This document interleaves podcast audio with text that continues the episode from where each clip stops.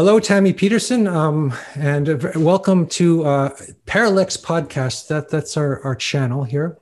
Uh, very excited to speak to you, and very surprised that you actually uh, said yes to speak to me because you've spoken so little. It's uh, true. I've spoken very little. So I've far. only seen like two interviews. I want to tell you that I I listened to your conversation with Michaela on my mm-hmm. 50th birthday and it really touched me your your sense of of, of wanting to serve and wanting to um, you know uh, serve serve god and, and all that um, and I've also listened to your podcast from from Curt Jaimungal, and, and he, he answered many of the questions I wanted to ask you already. But I, I remember the first my first question to, to you is is you, you, said in that podcast that you made a deal with God. So so I, I want to hear about your deal with God. well, thanks for inviting me. It's good to be here. Um, a deal with God. Yeah. Um, I can't even remember quite when that was because really the it it was before that that I realized how important God was to me uh, in a new way. It was, you know, the day what, the day I got the prognosis for my uh, cancer, and I was told I had 11 months to live was the day that I saw things differently. And so that was the pivotal day, I think, that God came in and knocked on my door and I looked at him and it made a difference because all of a sudden I realized that I wasn't in this game for myself. And I had never really fully realized that before. You know, I, I had tried to be present with my family and to do service for uh, you know, I was a massage therapist, my clients, I did service, but not as specifically as this. This was more giving up myself. This, you know, I had never really given up, right? I was still full of self will at that point. But at that point, I realized that my plans weren't working. My plans hadn't worked. They didn't work. I was going to die and so that you know was the moment. And then i think it was further along when i was in the hospital and uh, going probably for my surgery. So really it was probably only a week or two after that that i made a deal. I prayed to him and i said if you let me live i'll share when anyone asks me. I'll you know i won't hold back and um, I have always been quite private and not not um, comfortable saying what I had to say mm. for hmm. whatever reason that was. So does that mean that that now you feel like you have something to say? Like I had I this image uh, of let's say uh, you know before when Jordan was very famous that you being sort of the power behind that in some sense or the you know keeping that going from behind like the power behind the throne is the is the mythological motive. And then and then now you seem like you, want to step outside of behind the throne and like well be a i could say be a queen which is kind of silly but but but but just actually speak out and and uh, um and and that you might have something really important to say right now um to people. Well during our um, tour I was working as his strategic planner for each day. So I I made every day go smoothly. And and you know, at first it was kind of bumpy, so I had to figure out uh, how many interviews he could do without being exhausted, uh, and how much sleep he needed to give a good lecture, and what time of day the interviews should be, so that his mind was clear for the lectures and still be as in you know still help people who want to talk to him as much as I could. I didn't want to close him off from people, but I wanted to make it go well. And I wanted him to be confident. So I had to, you know, make sure that he uh, was, uh, he had his food and his sleep and no stress about anything during the day so that when he got there, there was nothing on his mind but what he was going to say. So that's what I did. But at the same time, um, other than that, I was just just there, and I thought, what am I doing here? So I mm. asked myself that probably for the whole year. What am I doing here? I mean, I know I'm being helpful, and and that's good, and I get to fly around the world, and that's fun. But what am I doing here? I guess there's and I never did answer that. Hmm. I never answered it. I just kept asking, "What am I doing here?"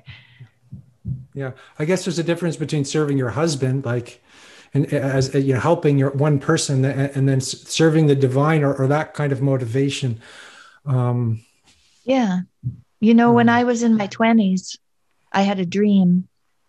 Uh, I had a dream that I was putting on my grandmother's shoes, and they were too small and my grandmother, uh, who I really loved, my father's mom, uh, she was a wonderful, very generous person. At her funeral, all the grandkids set, came and said they were all her favorites. That's what she was like. You know, everybody thought they were her favorite. Mm-hmm. But but she really did stay home, and mm. that's what she did. She served her family, and I mm. took that dream to mean that although I was going to serve my family, that wasn't going to be my only destiny. Yeah, yeah, I was reading Marie von Franz, one of one of Jung's students, and she spoke a lot about individuation for women. Um, mm-hmm. and that, and that, that, that's often very hard because you are doing so much service all the time for your children and uh, and then but that's an important step maybe in in a, a woman's um, a woman's life um, otherwise you you might feel i mean especially you, you said that you were very artistically inclined and that kind of thing that you might feel that you might feel resentment might build up or anger might build up or or that kind of thing uh, might might build up a little bit. Or, and you would you would feel that um, I don't know I'm putting words in your mouth. Is that does that make any does that make sense to you? And where you well right um, now, it can happen that way. It definitely can mm-hmm. happen that way. And it did in part happen that way for me. Um, it was complicated. You know my daughter was very ill right when I, when she when she was young. And so that in itself was enough of a um, responsibility that I left myself behind. Mm. And, you know, when I look back on it, if you talk to her, she had a good childhood. She was she was out there playing with her friends and doing the things that kids do and stuff. She didn't need me there all the time. There were pivotal times you know, there were pivotal times where I had to be there with her and mm-hmm. support mm-hmm. her, but really, uh, through a lot of her childhood, she was okay. And the other thing I did was I was a massage therapist, and then mm-hmm. I left. You know, I, I was like an artist, a massage therapist, an artist, a massage therapist. I kind of wove those two things through my life. Mm-hmm. And she had been quite ill, and then we got her medication, then she was better. And I thought, and then, and then yeah, she was better. And I had been in art school and I had done really well and had a really good time. Um, I lost a baby. I lost my third baby, but I was in my late 30s, so that was going to be my last baby. And I, with Michaela getting so ill and then also losing a baby, kind of took the stuffing out of me. Mm. It and I decided to do something safer, which was to get my massage therapy license instead of going forward in this artistic manner that I had been going before. And so I took, uh, and it, I liked going to getting my license in massage. I liked the people that I worked with. They were usually artists, actors. They were similar, very open minded people just like me and um, so i really enjoyed it and thought maybe this is a good place for me. So i and as michaela got older and then got very sick again my massage uh, capabilities became very important. I used to do a mas- i put my table at the end of her bed and massaged her to make her comfortable enough to sleep at night when she didn't have any uh, when she had no cartilage in her hip she couldn't lay down. She couldn't stand up. She was just in pain all the time right? So so it so it was good. But i was always wondering why why why am i not doing any art? This was always hmm. so important to me. I always carried a sketchbook. I sketched everyone i went out with. I sketched the the blues musicians in the bars and i sketched uh, jordan would have you know his cohort in his phd i sketched all of them too you know so but I also massaged them all. So I had, you know, you sketched being, everybody and massaged them. Both. And I massaged them too. I had at a party, I can remember they were all laying down one after the other, and I was just going through them. it was very funny. They were letting me practice. It was that was pretty good, but I didn't. Professors need mas- to be massaged a lot because they're so uh, intellectual all the time. They get stuck in their heads, stuck in yes. their bodies. Yeah. yeah. That's right. Yeah, they thought it was okay, and I do think they needed it. But anyway, I never did my art until, uh, like little little things I did until just very very recently. Uh-huh, right. So like recent very recently i would say the last during covid anyway during covid that's when i began so you were talking about this question of what am i doing here and, and it seems like it was not only when you were on tour but that question might have been there for you and that might have been why you i mean if, if you don't have a reason to make art or there, there's uh-huh. if there's a lack of of, of of of reason to to do that extra kind of expression um, it, mm-hmm. it could die. I, know that as a musician, because um, I go through periods mm-hmm. of where where I where I you know d- do music and then it sort of stops and, and family takes over and things like that. But well, I know now from praying because I've been mm. doing a lot of praying that it's the practice that's the important part. And mm-hmm. although everybody wants it to be the show, that's the important part. It's the practice that's the important part. The show you know it's like uh it's like being happy right? Yeah. You practice and then now and then you get to be happy. It's yeah. it's not the happiness it's the practice in order to be satisfied. That's what you're doing. And so i think that i recognize that more for my art now too. It, it's a practice. Mm. it's a daily practice as meditation was or as yoga was or as prayer is art is the same thing. Just like writing if i was a writer and i'm not a writer if i was a writer it, it was it, it's the day to day george mm-hmm. says you know you yeah. write every day oh, doesn't yeah. matter what and when the, the, kids were little and we went on holidays he still wrote every morning he never mm-hmm. did every day he wrote and i wanted to say that during those 150 shows that i went to with jordan and i was there present for at least at we think about 150 uh, shows so I sat through his biblical series and I traveled the world and I went to all the lectures. And then when I had this prognosis and this change of, of philosophy, change of attitude, I think that in part is thanks to all of those lectures that I listened to. I think that all of the knowledge that I got from his books and, and, uh, I listened to the audiobooks when he he uh, mm. recorded Maps of Meaning and 12 Rules. I listened to those. I went to the studio with him every day and listened to all of those. So I think that my change of attitude and speaking about this, I have a lot of gratitude for all of the time that I was present with him and listening and learning.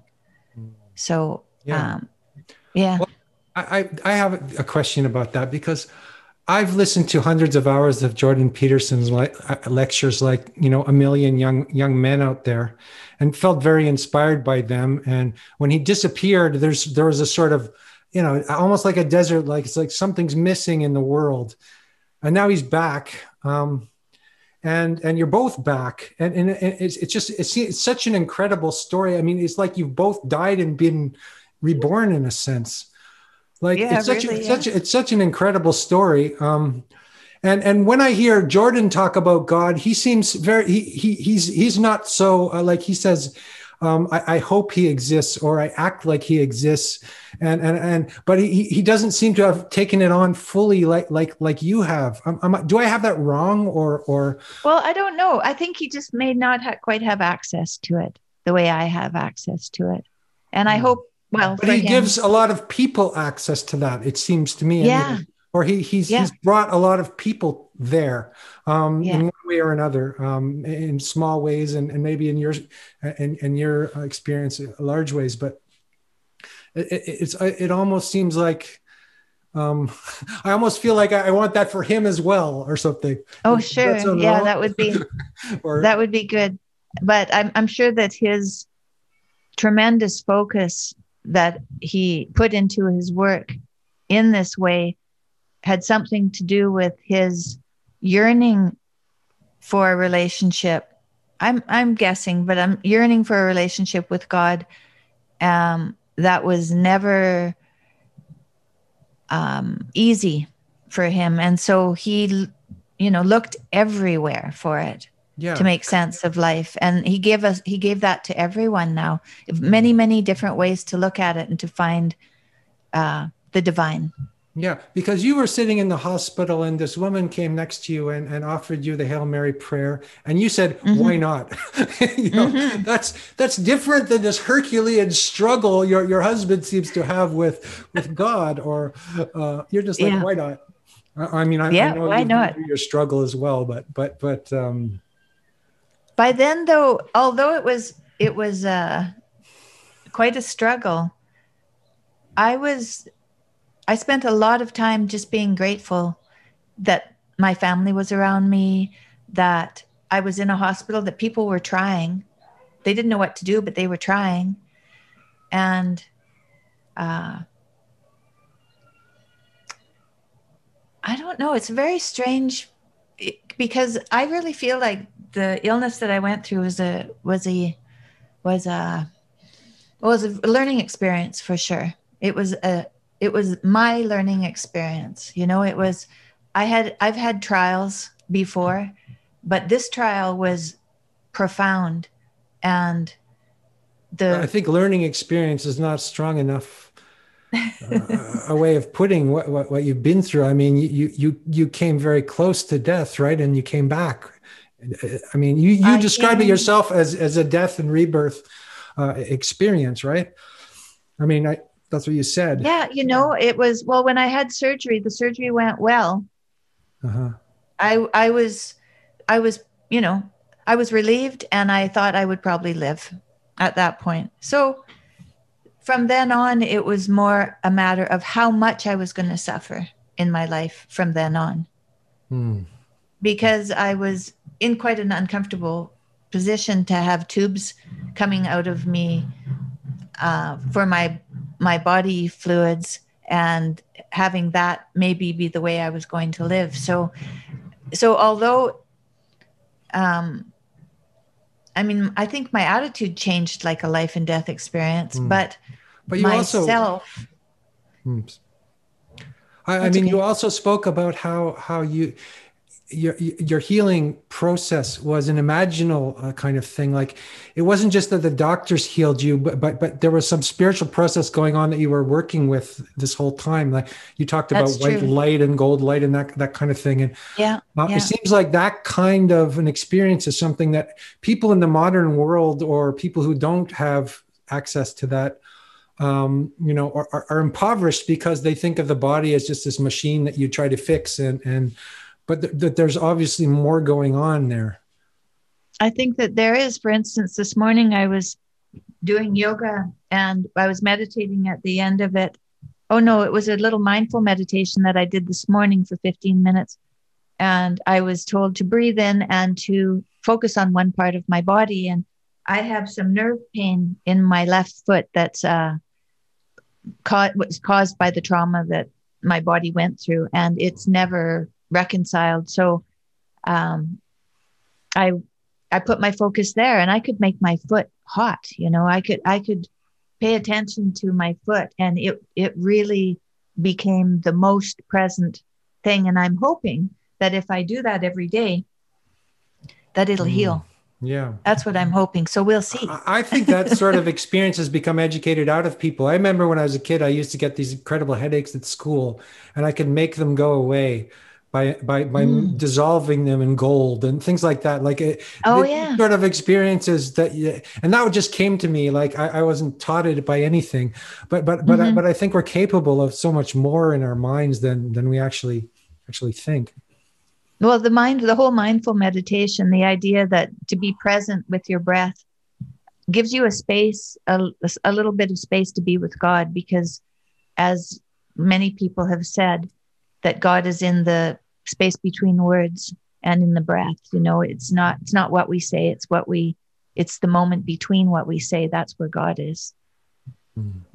Yeah. That's why we have to be quiet for, you know, even two minutes a day is really, really important to be quiet and to listen and not be talking because you know you can pray and pray and pray but if you don't take the time to listen afterwards yeah. then you're not going to actually experience what god has for you well that's why i never was able to do church because you'd pray mm. and you'd sing and you'd sit on a hard bench and you'd listen to somebody give you a lot of more moral you know support or whatever but mm-hmm. but i but I, I took to meditation younger because because because because of that because because you would just sit in silence and and uh, it, it, was sort of less dogmatic and that seemed to be the point m- more than anything to me um, yes that's true that i never thought of that about church yeah it was um, they were maybe uncomfortable with silence yeah. but which lots of people are. I, I know the church is also a place where you can go and be in silence, and that's an important aspect of you know. I, yes. Christians are going to be angry at me probably, but for saying that, but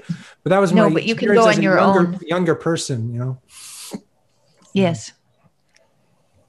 Hmm. Yes. Yeah. So I was wondering about your your your um you know I wanted to bring up Michaela because I was kind of shocked by the Times thing, and and I, I mm. think that she's been so kind of heroic. Okay, this is the word that came to my mind when I think of Michaela trying to save her father's life, risking everything, saying no to all the these stupid doctors, and and standing her own ground and not taking any bullshit, and just such a brave person. And then to be to be insulted and called a Barbie and all those kind of things. It's a weird kind of misogyny coming from sort of the arch feminist point point point of view and and and I was wondering about that and then it also occurred to me that your husband talks about heroicism you know the the heroic mm. myth mm. and, and killing the dragon and that kind of thing I, I was wondering about if you agree with me that your your daughter has behaved heroically and also if and maybe you too but also is heroicism is is there a difference between female heroicism and male heroicism between or is it the same thing or or is there a crossover or you, you find can we talk about female heroism? Because we've spoken so much about male heroism, and, uh, and Jordan Jordan's spoken so much about that. Well, in terms of Michaela and her heroic measure and the heroic measures she took, you know, Michaela really had a life so far of figuring of figuring out her health issues. Right. It went way back to yeah. Oh yeah, you know, ever since. Yeah. I mean, when she was a little girl, she thought that um, she would just get better. It was like a flu that she had. We told her she had rheumatoid arthritis. So you know, she was eight, seven years old, eight years old. So she thought when the doctors figured out what it was and she got some pills, she'd be better. So it took her uh, years, really, until she realized that this was something that was going to this was just with her. It was part of her, and and uh, it would be something to contend with. And so, very very early in her life, she had to contend with something. And I think if you meet anyone who's had to contend with pain for mm. for that much of their life, um, you're going to see somebody who has learned how to contend with with life. And she learned how to contend with doctors. Yeah. Right. She, she went, she saw many doctors. All kinds of things, don't they? I mean, doctors. Yeah. And psychiatrists. so many too. things and you get so much mixed information and. Yes, um, you really, you know, really do. And she's, she knows now you don't go to a doctor alone. You always take someone with you because uh, it's stressful and you might forget what they've said or forget to ask certain things. So it's really good to always have somebody be with you no matter what. And I agree with her that that's a very important thing. And also, uh, maybe this concept of iatrogenic, you know, disease. Um, you know, I have a friend named Zach Sein who says that that's that's a plague in, in the society today. Um, doctor caused illnesses, side effects from you know um, all, all, these drugs that the doctors are, are giving, and and doctors. I think it's like the third leading cause of death is doctors is uh, medical mistakes. Right. So that that that is a plague in a sense. The third leading yeah. cause of death. If that many people are are dying from that and, know, and, and, victims of that. And and people have so much faith in the medical system and yeah, yeah maybe they don't i don't i don't know. I, I was i was fortunate. I had so much family around me that I, and my my sister's a palliative care nurse. Jordan's sister was a nurse. Um, i have a pharmacist for a sister as well. So i had these people i have a nephew who's a doctor. So i have all of these medical people in my family and they were all working dil- diligently to figure things out. Mm, So yeah. although although Michaela ended up going to Russia, it was a real family affair figuring out what to do Mm. and making the decisions that uh, we made. yeah. Um, you know, we had no choice when when George went to Russia. He was in a hospital in Toronto, and they were just adding more and more medications to him, and he wasn't. He was just getting worse and worse I- and worse. That would have killed him. So him. we took right? him I out of there. I think. Well, Yeah. I don't. He, he wouldn't have lasted that long. I don't think. No, he had already. He had ar- already um, nearly died from it. So he, going down that road had not worked. It was obvious that it wasn't going to work, and there weren't any options, good options in North America. Mhm. Um, we we knew of one doctor who was in somewhere in the in the middle of America who deals with difficult cases. But, you know, we would have had to take Jordan to the States, and he had already spent a whole bunch of time in Connecticut and in Florida. And you can only spend so much time in the States. And the doctors are only licensed to work within their states. So Mm. it was complicated, although he might have been a good person to uh, see and still might be. It, it was it wasn't a straightforward issue. You wouldn't think going to Serbia would be a straightforward issue either, though.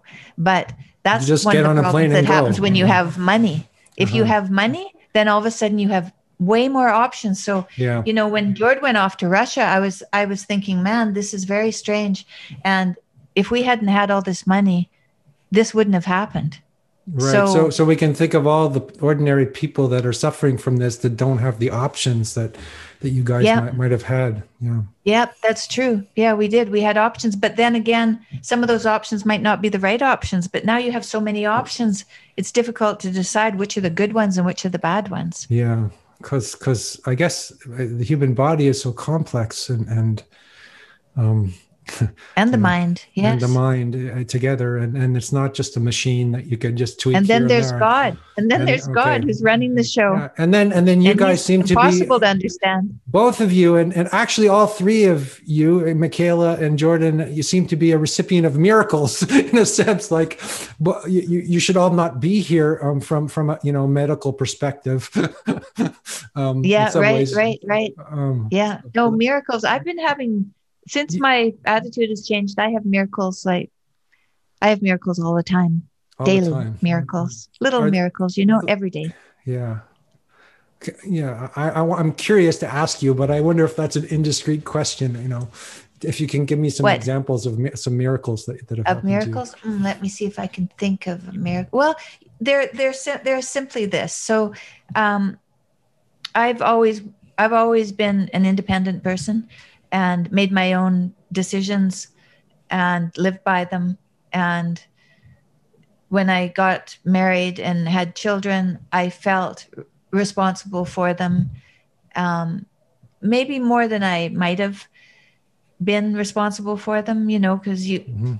literally you can only change yourself. You can't change other people. But i i went further than that and and and was quite consumed by what other people should be doing to make their lives uh, tolerable and um, you know i've learned now that that's uh, an erroneous um, plan because it, it just brings well first of all it brings disappointment because nobody's going to run their life like you think they ought to Mhm. so that's disappointing. And it's disappointing for people because all they hear from you is what they haven't done right. So it's just a disappointing way of going about things. And so when I stopped doing that, when I stopped doing that and I was listening instead, pausing and listening to see how things went. Okay, so this is so last week I have a granddaughter, she's three, and she comes over and visits me for the day on Wednesdays. And I also have a friend who comes to see me on Wednesdays. And both of them were going to arrive about the same time in the morning. And I realized that I had, you know, I kind of double booked because I have this three year old coming and this other woman who I have to pay attention to at the same time. But I decided that I would just let things go and we'd see how it went. And so I'm at the playground, and my friend's going to come to the playground, and I'm pushing my grandchild on the swing. And she arrives, and I, I ask her if she's got her books with her that we were going to discuss things with. And she said, Yeah, they were in the car. I'm like, Okay, okay, they're in the car. I won't push anything because here we are at the playground. And so they were at the playground, and, she, and my friend's actually very much enjoying my granddaughter. And she does love my granddaughter. So we were having, and then my friend wanted to go for a little walk to the uh, Starbucks to get a coffee, which was closed now because of COVID. It doesn't even exist mm-hmm. anymore. And uh, I had to mail something and I had to mail it overnight. It was really, really important. So for me, that was exactly what I needed to do at that moment. So I said yes. And off we went to Starbucks. And I had until noon and then I had another meeting. So I had, I wanted to have the meeting with this woman, but because my granddaughter was there, it was complicated. So was this meeting going to happen or not? I don't know. So I was letting it happen in God's time because I thought, well, if it's not going to happen, then it's not supposed to happen. So I, I'll just let it go. So we go to Starbucks, and on the way back, she calls her son, asks him if he wants to ride home at lunch. She says no. So she says, Well, I think I have about 10 minutes and then I'll have to go. And you have a meeting in 10 minutes. I said, Yeah, let's talk about, you know, this issue that we were going to talk about we talked about it for 10 minutes. It was exactly what we needed to talk about. There wasn't any more than that that was necessary, or maybe even, uh, maybe it would have been detrimental to speak further. We had 10 minutes, we went through it, and she left. And it was a perfect morning. Although the morning I spent stopping myself from worrying about whether it was going the right way or not, you know?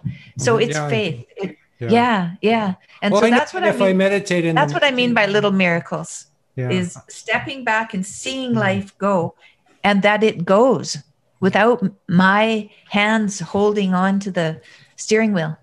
Yeah. Mm-hmm. In fact, I feel like this interview happened like that in a way because um, I, I, I listened to your conversation with, with Mikhaila and I was touched by that. Right. And, and so I just said, okay, what the hell I'll, I'll write Tammy because I somehow had your email from when I was working with Rebel Wisdom, and uh, oh. and then you you you you responded right away.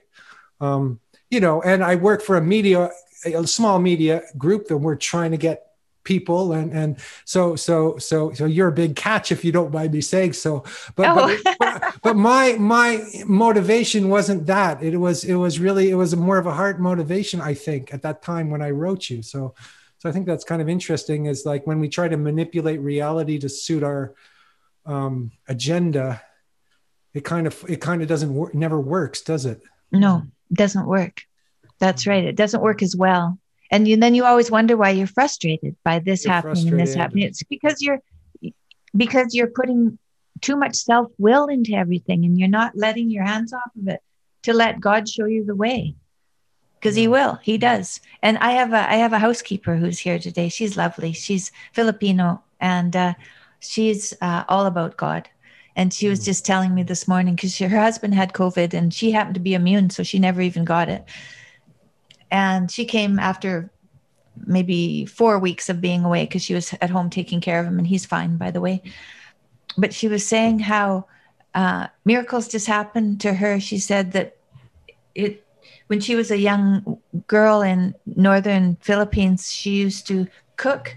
They had some land, so they were better off than most people. And she would cook and give the food to people who didn't have any, even when she was a young girl. Mm. And so she's always had that same attitude of giving. And her father said, You'll never have, you'll never be rich with things, but you'll be rich because you live for the world you know you're here you're here for and and that's just she's just a she said when i do your your house i i do it the best i can do it and that makes me happy and that makes you more happy and what's better than that mm-hmm.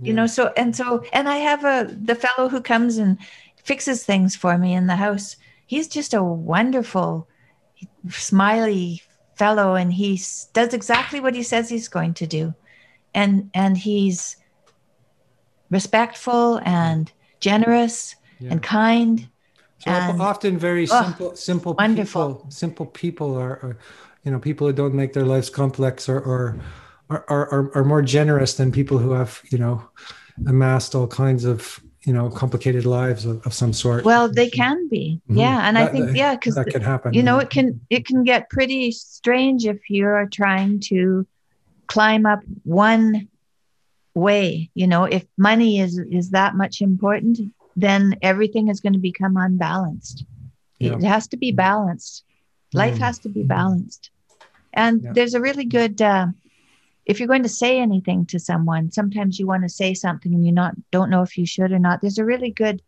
uh, rule. There's uh, you can think of there's four obsessions that you have to obsess about: gratitude, mm-hmm. yeah. love, kindness, and tolerance. And if what you say doesn't have all those things, then they're not worth saying. Hmm. Mm. Yeah. If it's just I, one I, of those can, things, I can believe that on an, will. I can believe that on an intellectual level, you know, um, for sure. Um, mm-hmm. um, it seems that it seems that some, you know, we can we can live that to a greater or lesser uh, extent. Yes, and I feel like when I start my day, I start it with God. In the as soon as I wake up, and I do all my prayer and my meditation, and sometimes yoga and try to prepare myself for the day ahead to stay with God as much as I can and um, hope that when I come to the evening and I review whether I've been, you know, dishonest or uh, or treated anyone badly or anything, that I can get to the end of the day and have not done anything like that. I hope that I haven't, but if I have, then you know, it's uh, time to make amends for anything that I've done so that the next day I can get up and start again. How do you do that? Really, How do you make amends for it? Well, first I mean, of for, all, for, for our, all of our it. little, uh, you know, um, ways in which we are not true to ourselves or, or, or not true to other people. And, and, and all of us are in that boat, right? None of us are, are or, or, most of us are not holy saints. So, right, right. No, it's a day to day it's a day to day occurrence. Every night i have to go through this process to see what i've done and if it's been true or not. If it if everything was um, love love through of love tolerance kindness and gratitude if the, if that was how i i conducted my day then i can go to sleep with no trouble. But if i didn't if there's something that i didn't do then i have to recognize it before i go to sleep. And if it's not too late i could share it with someone um, just just to um, get it straight in my head really. To get it straight it's good to share with someone because you it, we, we're not supposed to live alone right? We're, we're supposed to be with one another. It keeps our mm. heads straight. There's and a sense so, of confession in what you're saying as well right? Yeah, maybe not right. a formal church sense yeah. of confession but but just actually admitting or, or seeing it or observing it and then sharing with with somebody else. And Oh yeah, yeah, yeah. An immediate confession you want. You want, you know, every day to confess before you go to sleep. Yeah. Mm-hmm. And then because if you don't do it right away, then it festers and, and builds. It builds into becomes a monster, as as your husband would probably say. Yeah, well, it wakes you up at four in the morning, and you think, "Oh my God, what did I do?" You know, it wakes you up. Your conscience wakes you up. It says, "Hey, there's something here that you didn't attend to before you went to sleep." Yeah, mm-hmm. you have to attend to that, and that's what that's why people wake up in the middle of the night with worries. Yeah. So it's it's i guess it's it's about being is it would you say it's about being as as as conscious uh, as much as you can during the whole day? I mean for example I, I stopped watching television about a month ago because i realized that i was going to bed with all this stuff in my head and and, and sleeping badly. And, and so i just said mm. I, no more television and that that sort of mm-hmm. seemed to help. but um, yeah, that helps. So there's no perhaps ways no ways of, news is good too. ways of perhaps giving up things all the time and and it's just staying with what is essential. Um, yes, well, I gave up news 25 years ago. Yeah, I gave up reading the newspaper a long time ago, and uh, TV. I never had a TV. I still don't watch television, but I do watch um, I watch some TV with my husband before I go to sleep because, well, that it's a, it's a part of the day that he's quite calm and mm-hmm. relaxed, and so we like to share that together. But we don't watch anything of any with any stress in it. Uh, Nothing. Okay. Because we noticed that that doesn't work well for the sleep and for the next day. Mm, mm. Yeah, So, I mean, I, I have to say, I, I get, I love these. I can get really get involved in the drama of these Netflix series and stuff like that. But I think that's the same thing. It's like getting it, getting involved in a drama of some kind in your mind is what what stops you from having this perhaps experience you're speaking of of Uh-huh. grace or or or something like that. Yeah, and I have, I sometimes have meetings in the evenings that are spiritual. Those are good Mhm. night, good good evenings. When I have a spiritual evening meeting, I really like that. I like it a lot. Oh yeah, you know, if if I can if, I can find God in the room, that that's that's great. And you know, God comes right in on Zoom, which is pretty remarkable. yes, indeed. it- I was thinking actually that we had this all this problem in the beginning, technical problems, and I was thinking there's always a technical uh, uh, uh, issue in the way of, or there's always a technical barrier between people right now, in some sense, and then and then Yes. also there's there's this incredible potential to uh, to to talk to people from uh, you know across the ocean, but Yeah, yeah, it's fascinating. we are also and you know, I'm, I'm pr- because I was pretty shy and pretty quiet. I, I'm I'm alone in this room, which is which I'm comfortable with. You know, yeah.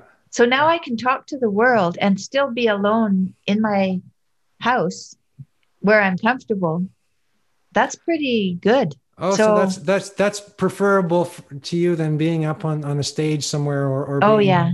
yeah uh-huh. Yeah. This, there's this quiet, intimate space, and then having a conversation with somebody, and then Yeah. um, Yeah, I'm a one-on-one person.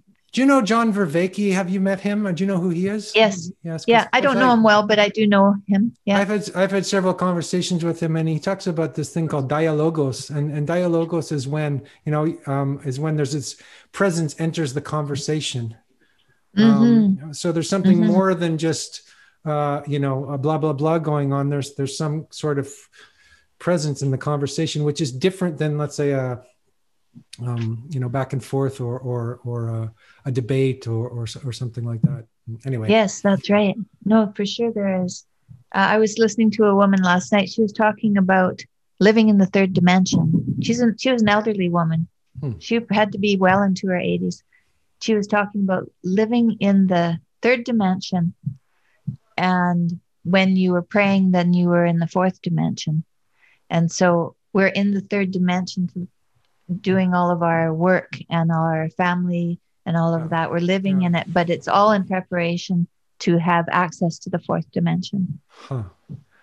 Uh, uh, well, okay. I've been also thinking about something um, Jordan Peterson said about about when he had, does grace in the evening, like he says grace, and he said that that was the best part of his day um, when he was in pain and you know having a hard time. Um, I think that's very interesting because I think when I do meditation practice and my you know practices that I do, I think that's the best part of my day too. Um, uh, on on you know on the other hand, there's all this resistance to do that at the same time, so it's not like I'm there yet that I, it would be where I would want to live, but I, but I, but, I- but I, I guess that's what you, it's, it's a daily, it's a work, right? It's daily work. Um, Yeah, well, I also do it if I have to have a blood test or I have to have a scan of some sort, which I have to have now and then, just because they aren't sure that I'm healthy yet or not. Although I'm pretty healthy, um, I pray in the scanner. You know, I pray uh, while they're doing the blood work. Uh, I pray when I'm getting needles of any kind or anything. I just I pray, and then uh, those things aren't as horrible. It's just not as horrible. hmm. It's much. It goes. that's a time new goes thing for by. you, or is that something you've been doing all your life? No, it's not something I've been No. doing all my life. It's since I started praying the rosary. And that's the Hail Mary um, prayer. Yeah, yeah. Yeah, and I learned all of that, so I know it. There's a there's a the Apostles' Creed at the beginning that's quite long, where you say that you believe in in God and and go through that before you pray, and then afterwards, there's another prayer. Uh, Hail, Holy Queen. So this is more to to Mary at the end. So you're praying to God in the beginning, and, Uh-huh. and then you pray to Mary at the end. Hmm. And uh, I've got it pretty much all memorized now, so that if I'm anywhere, I can pray. I can pray anywhere because I have it. But it's best if I pray out loud because I don't remember the words unless I pray out loud. And that's probably has something to do with chanting, you know, chanting in, in meditation. And I guess when you speak, it makes it present it real. makes it, it. brings it into makes it real. makes it real on some level. Yeah. And my memory about it is much better if I can hear it. It's Hmm. different if I think it than if I hear it. So it seems it, there's something more real about it if I can hear it. hmm And that's why grace, you say it out loud, you know, it, you hold hands. It's a, um, it's a ritual that uh, brings that fourth dimension into reality, into the third dimension. Yeah, I like that. That's cool. Mm-hmm. I like that. I like that. Yeah, yeah, that's Mhm. great. I think a lot of people will think that's very wacky, but I, I think that's there's a truth to that. Um, I think there's a truth to that because we don't understand God. We don't understand our spirituality. It's not of this. We can't see it. It's not here. And so um, it's got to be a different dimension. Yeah. Yeah. That we have access to, but we have to be really quiet and we have to be really careful. and we have to be aware of the. su- You were talking about how it was in in your interview with Curt uh, about about the subtlety of of that. It's it's extremely subtle. Um, Yeah. uh, It definitely is. It it's like the most uh, subtle thing that you're talking about. I think. Oh yeah, and things like uh, resentments, resentments that uh, grow over years. You know, they can grow over hours, but they can grow over years. And then to have access to those resentments in order to heal them, uh, that's a process that I'm learning. So that that's very interesting. As you said, you know, women can put themselves into their family and give themselves up, and then resentments can grow. And yeah, so what do you do about that? Because then there you are, your kids have left home and you're left with that resentment. It doesn't just go away, it, it sits inside you and comes out now and then when it's triggered, right? So you don't want that around. So what do you do? So I found with this art, I set myself up a place in the house to do art. So I have a really good art table. I have really good light, really good lighting. I have natural light and lighting. Um, I have all these Zoom courses that I'm taking and all of the you know, pastels and all of the pencils that I need and all of that. So I'm set up and I'm doing my art classes. And uh, George comes downstairs in the morning and he asks me for something right in the middle of learning perspective by some teacher who's speaking 100 miles an hour. And so, oops, that's a funny little camera. Anyway, um, I told him that he could go, that I we didn't need to discuss what he needed me to buy for groceries at the moment that he could go which and i was dismissive. And he noticed i was dismissive. So that evening he said what was with this dismissiveness that i used on him? And i said that's a good question. Let's think about that for a minute. So i thought about that for a minute and i thought you know what? I think i blame you in part for me not doing my art when i was married for those 20 years. And Mm. that's silly because it was my choice not to do art. He was Yeah. encouraging of my art. He so was for me to probably- blame, for me to blame him was my own. It was of my own making. I mean, it was a complicated situation. It wasn't going to be done perfectly. We did pretty well, um, and I left my, I left my passion for uh, art and and this passion that I have for art. Uh, I like doing art. I'm uh, I liked it ever since I was a kid, and my Well, mom used to like it. W- So I like it. in, in sharing your art, or is it more something you do like meditation for yourself? Um, I have, I, I, um, I'm doing Because you're sharing your right you're sharing your voice now. You're starting to speak out to people and things like well, that. I'm going to put it on Instagram. I think Okay. Well, that's that's that'll be a good way to share it. I'm good. good I think, and otherwise, I don't know what else to put on Instagram. So I think, yeah. I think that's what I'll put on Instagram is my art. Mm. But I like. Uh, I told you I was a massage therapist. I like to draw people. Uh, I like life drawing and I like landscape too. I I like. Um, I like lots of different things. I like abstract art. I, I like lots of different things, but um, what I'm doing right now is mostly landscape, portrait, um, life drawing, and we're we're working with the vaults uh, from the museum and drawing from masters and stuff. So it's really super Mhm. fun, and it depends on the the teacher. Some of them they're from, I think, probably the Ontario College of Art and Design, and they're teaching online. And so I have access to. Oh wow, geez. Yeah. Yes, it's really I wonderful. think the education system is is moving online. I'm a teacher and I teach online now. It's like oh, you do is huh? moving online. Yeah. Yeah, and how do you like it?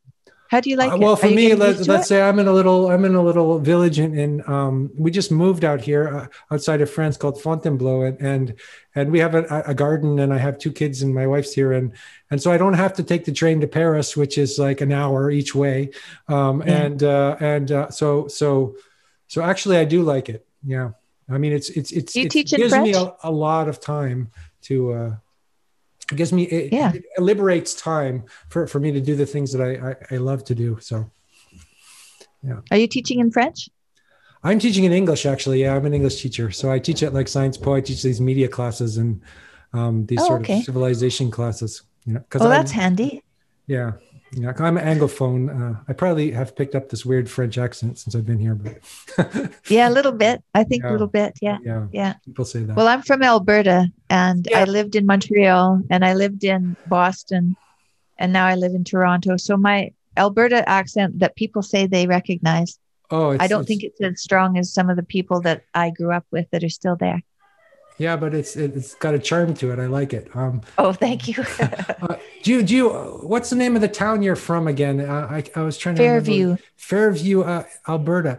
I, I wanted to also Alberta. ask you how growing up in the Canadian North, like you're right near the Arctic Circle up there, aren't you? Or maybe I'm exaggerating, but Well, it's close. but, but yeah. you're like at the you you're from the edge of the world, you know.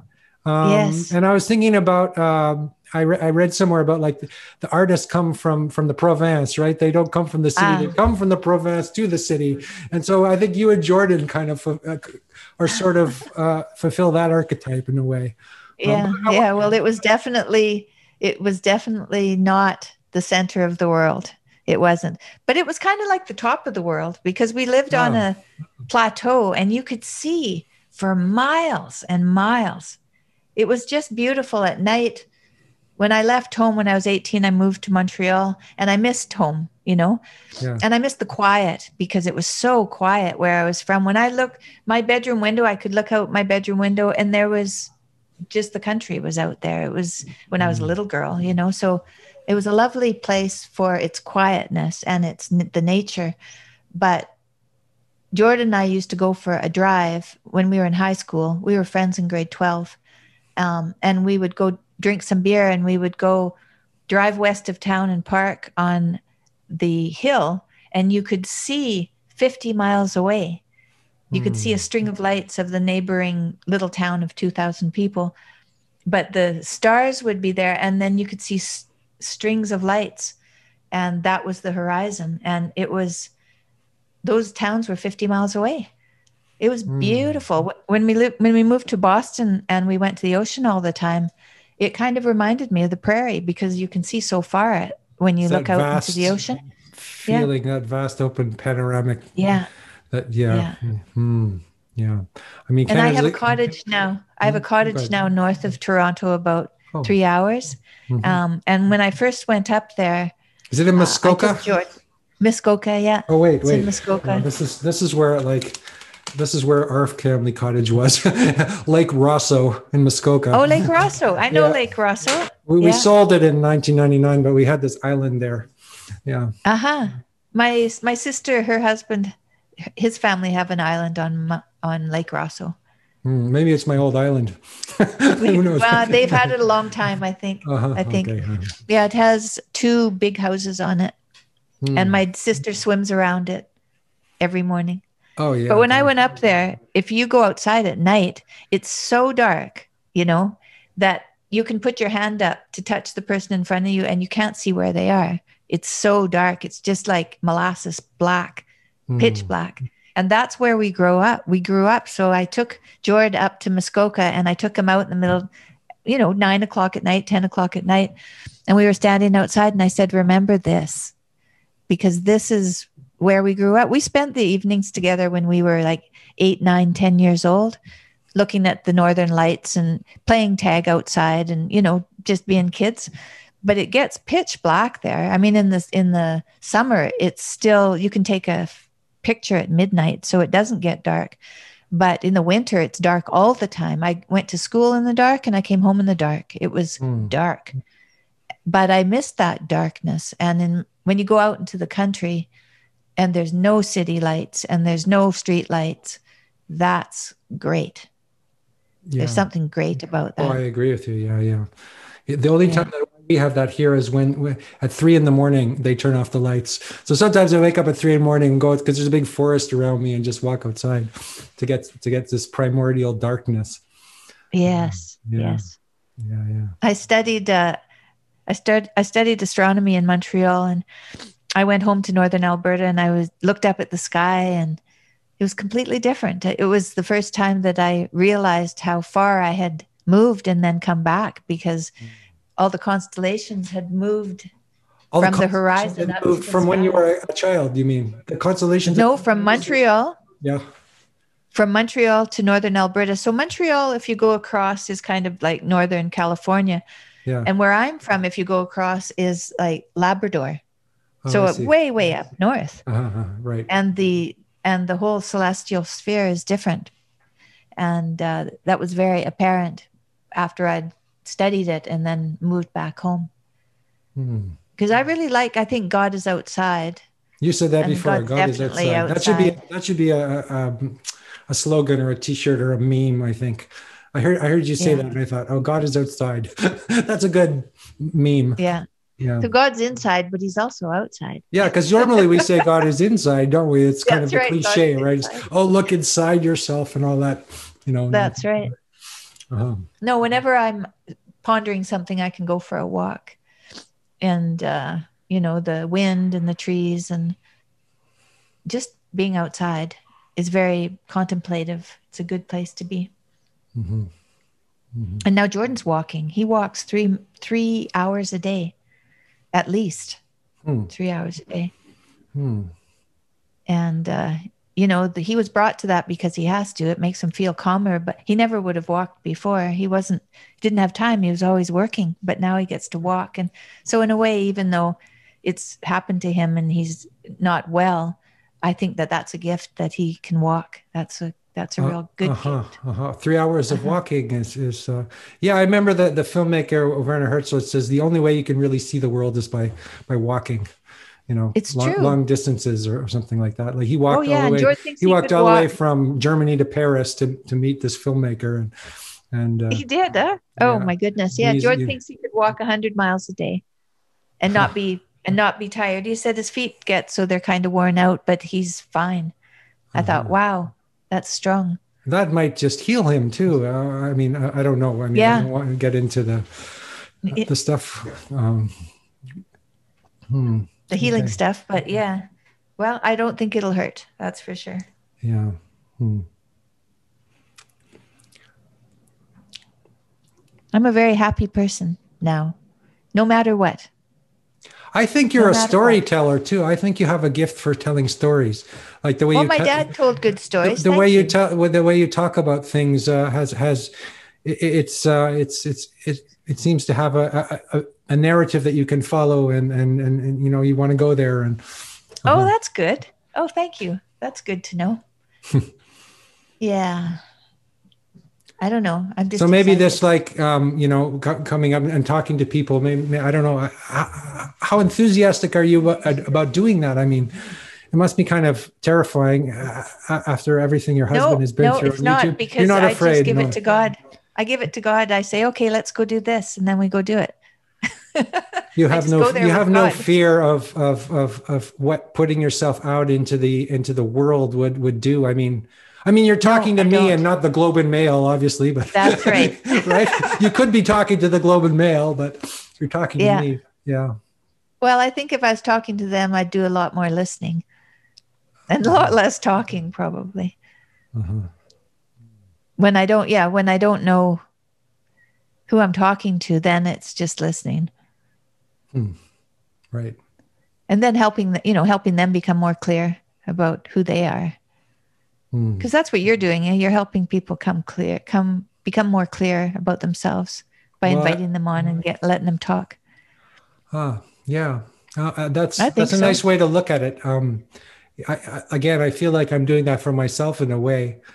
Uh, like your husband said, when you start something, do it badly. And when I started doing podcasts, I, I, I didn't know what I was doing whatsoever. You know, I guess, I, I guess it, it starts, something starts to happen, but, but, um, but it's, uh, um, yeah, I, I, it's, it's a strange thing because I always thought I'd be a musician, and somehow I'm here talking to all these people on in, on YouTube, and it seems to be a thing. Well, well, we're so isolated now. We we have to, don't we? I mean, I'm very yeah. lucky. My son lives at the end of the street, and he has a little baby, and so I get to see them. Yeah. And uh, my daughter and her husband, they had COVID, so we get to see them too.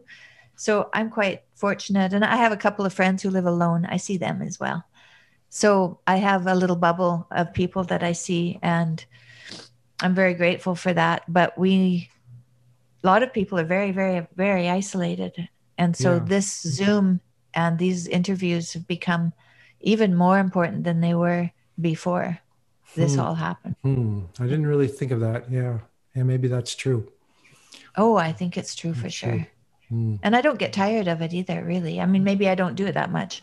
But also, you would just, you know, in, in the past, you would just talk to the people in your neighborhood or or your relatives or, you know, what talking. I'm talking to you. I'm talking to John Vervaeke. I'm talking to all these very interesting people. Um, you know, and the and the conversation seems to be about something real. It seems to be like, um, it seems to be about about you know unveiling, you know, finding the truth. It, it doesn't seem to be about exploitation or or no. or, or, or, or, playing any kind of game or, or any of that.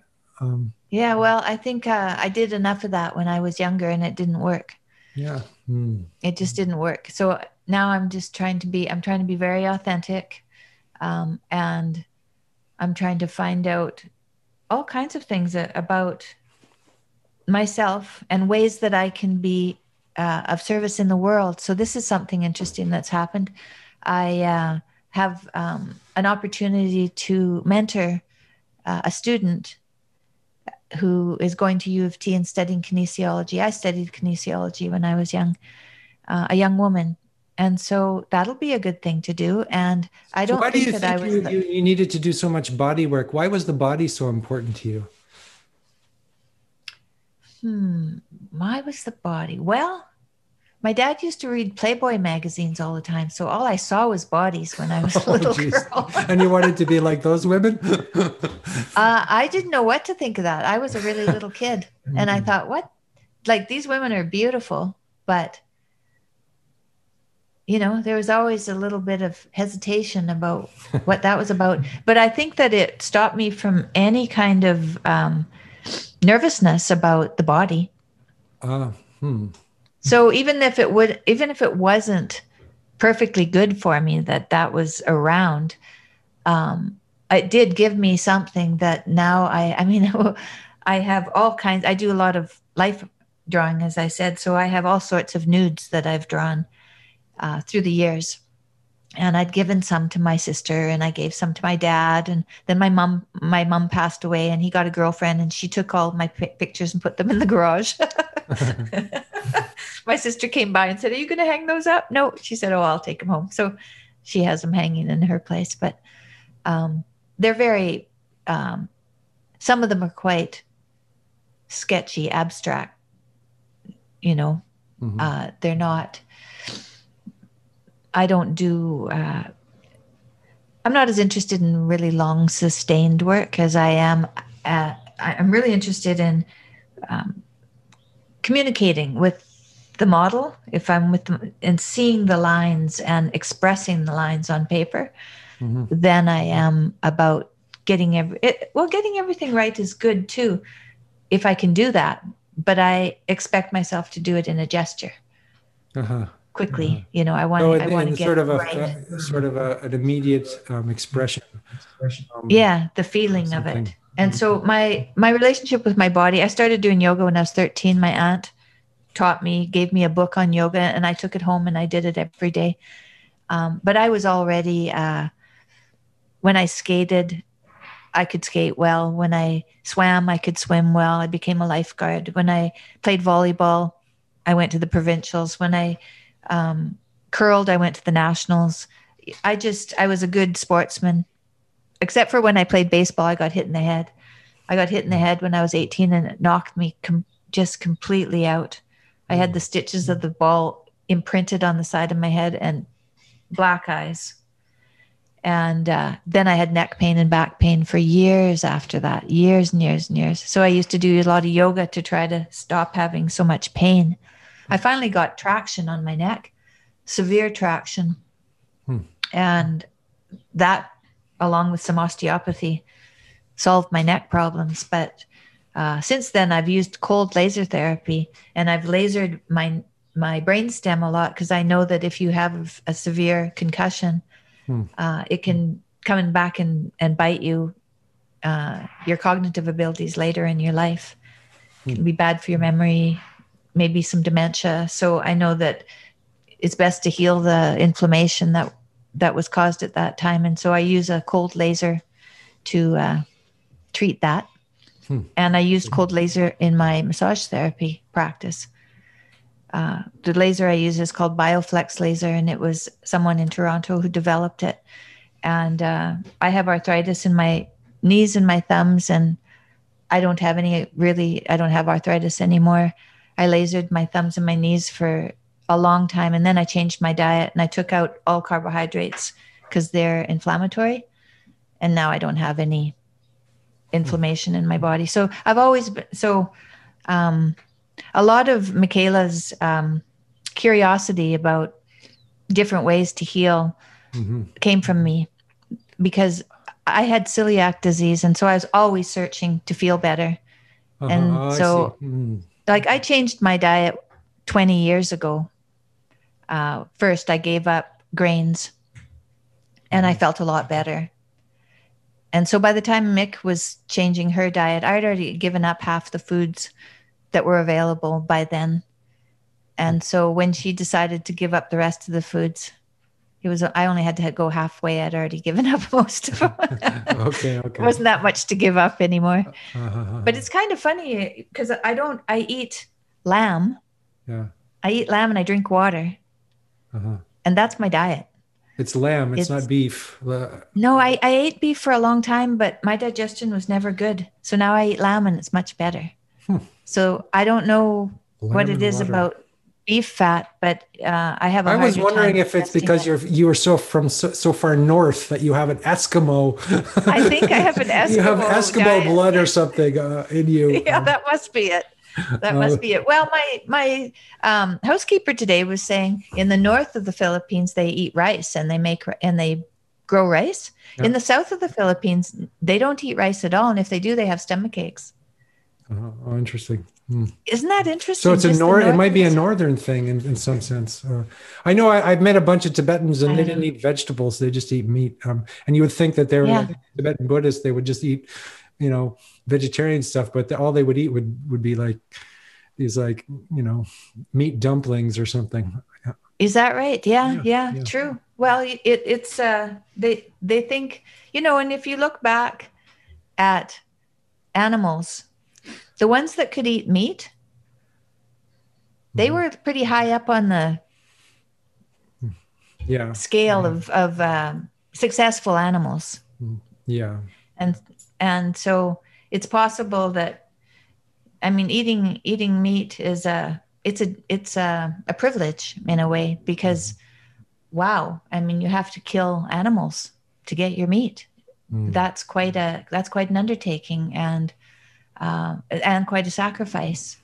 Uh, so who's going to get that? The king is going to get it, right? The queen is going to get that, but yeah. the people who are living in the village aren't going to get that. Yeah, they're eating lentils so, and, and potatoes yeah. and mm-hmm, yeah.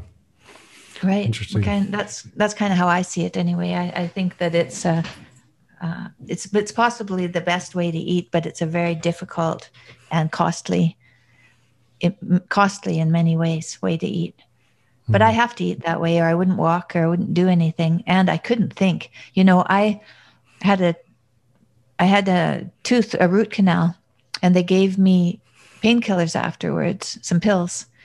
And they were gel filled pills, and there's gluten in the gel filled pills. And I didn't realize there was gluten in the gel filled pills. So I was driving my car, and I won't tell you the whole story, but I, I got lost I got lost. I couldn't find my way. And this is it. This is in a part of the city that I knew very, very well. I couldn't even see what Oh, was goodness. in front of me, hmm. you know. And I got home and I said to my daughter that I felt drunk. I didn't know why I felt drunk. And so she looked up the painkiller. She said, Mom, there's gluten in those pills. You get drunk on gluten, not even the beer, just drunk the gluten. on gluten. That's right. That's right. So if I have a beer, I'm really gone. But yeah, I would have, I don't think I'd have any memory left anymore either if I ate a North American diet. I'd have no memory left and I wouldn't be able to walk or do anything Mhm. if I ate that way. It's crazy. Right.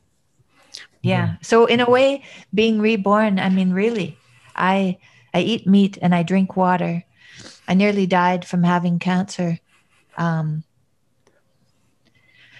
I'm feeling pretty blessed here, just living kind of a very simple and um, spiritual life. Hmm. Yeah. Hmm.